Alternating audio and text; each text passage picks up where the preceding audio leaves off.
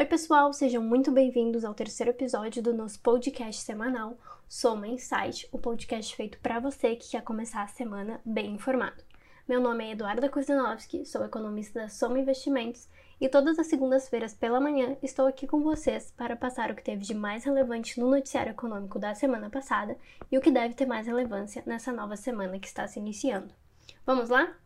A última semana começou positiva para os mercados globais, uma vez que a Moderna, empresa de biotecnologia norte-americana, divulgou resultados iniciais que foram positivos para o desenvolvimento de sua vacina para o Covid-19.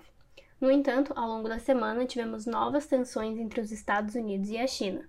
O Trump alertou na quinta-feira que os Estados Unidos reagiriam fortemente no caso de a China aprovar uma lei de segurança nacional em Hong Kong, que limitaria significativamente a autonomia do centro financeiro. Isso levantou preocupações sobre a possibilidade de algum retrocesso entre os dois países na esfera comercial. Em outras palavras, o mercado ficou aí temeroso com a possibilidade de que os Estados Unidos volte atrás na fase 1 do acordo comercial, que foi negociado ao longo do ano passado. Isso, claro, acaba aumentando a incerteza global e, com mais incerteza, aumenta também a volatilidade. Falando um pouquinho agora da, da zona do euro, também tivemos divulgação importante de indicadores para atividade econômica do mês de maio. O PMI composto, que é o índice gerente de compras, ele é um indicador de atividade que traz dados de indústria e também de serviços, ele subiu durante o mês de maio de 13,6 para 30,5.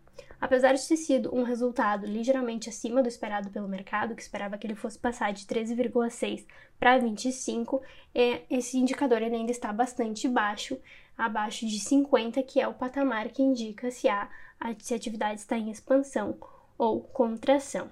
E esse resultado fraco é explicado pelo isolamento social. Então, apesar de agora é, esses países estarem saindo do seu isolamento social, a gente sabe que eles ficaram bastante tempo nesse isolamento e isso fez uma contração da atividade. Mas como agora eles estão saindo desse isolamento, a gente espera então que as próximas leituras da atividade sejam melhores por lá.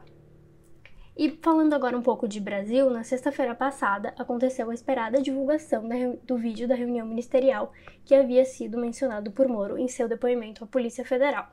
O ministro Celso de Mello resolveu pela divulgação integral do vídeo, excluindo apenas as partes em que eram tratados assuntos de política externa, com referência a países como a China. O vídeo, que tem quase duas horas de duração, não trouxe novos elementos significativos ao caso, Aparecem sim falas em que o presidente mostra a intenção de interferência na Polícia Federal, mas as transcrições dessas falas já haviam sido divulgadas, então a divulgação agora do vídeo não trouxe grandes novidades. O vídeo repercutiu muito mais por outros assuntos, como o armamento da população, do que no caso da investigação de interferência à Polícia Federal em si. De maneira geral, não vemos a divulgação do conteúdo como agravante ao caso.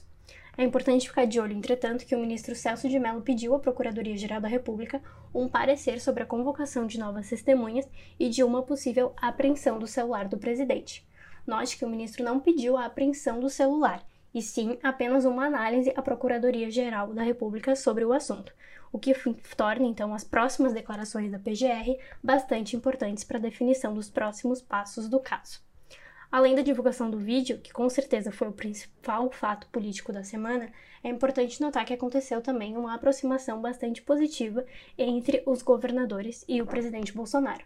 Na quinta-feira, tivemos uma reunião é, entre o presidente Bolsonaro e os governadores, em que foi discutido sobre o veto do aumento salarial do plano de auxílio a estados e municípios. Esse plano que já foi aprovado pelo Congresso e aguarda a sanção presidencial. De maneira geral, a reunião foi bastante positiva e, conforme mencionado, mostrou a aproximação entre en o ente federativo e os entes é, estaduais. A aproximação bastante esperada e positiva, principalmente agora em tempos de crise não só econômica, mas também do coronavírus. E por falar em coronavírus, por aqui os números continuam aumentando. Tivemos novos recordes nos números diários de novos casos e de novas mortes, e agora já passamos de 347 mil casos confirmados e mais de 22 mil mortes. Por aqui, infelizmente, não há indícios de achatamento da curva. Para terminar, com relação aos dados econômicos, tivemos a divulgação da arrecadação federal para o mês de abril. O resultado apresentou um recuo de 29% em termos reais, quando comparado com o mesmo mês do ano passado. Conforme o esperado, o avanço do coronavírus e a adoção de medidas de isolamento social impactam expressivamente a arrecadação, que deve ser sentida com força ao longo de todo o segundo trimestre. E com relação à agenda dessa semana, lá fora a gente tem como destaque a divulgação do PIB dos Estados Unidos, agora do primeiro trimestre, na quinta-feira, dia 28, e na sexta-feira, dia 29, a gente tem então a divulgação da inflação da área do euro para o mês de maio e também uh, dos Estados Unidos. Aqui no Brasil a agenda é bastante movimentada, mas com relação aos destaques, temos aí liberação de dados de inflação, então IPCA 15 na terça-feira e IGPM na quinta-feira. Temos também dados de confiança da indústria na quarta-feira e temos resultado fiscal do governo central e do setor público consolidado na quinta e sexta-feira. Mas o destaque principal aqui do Brasil é a divulgação do PIB do primeiro trimestre, que acontece na sexta-feira, dia 29. Bom, pessoal, o que eu tinha para passar para vocês essa semana era isso. Espero vocês no nosso podcast na semana que vem. Até lá!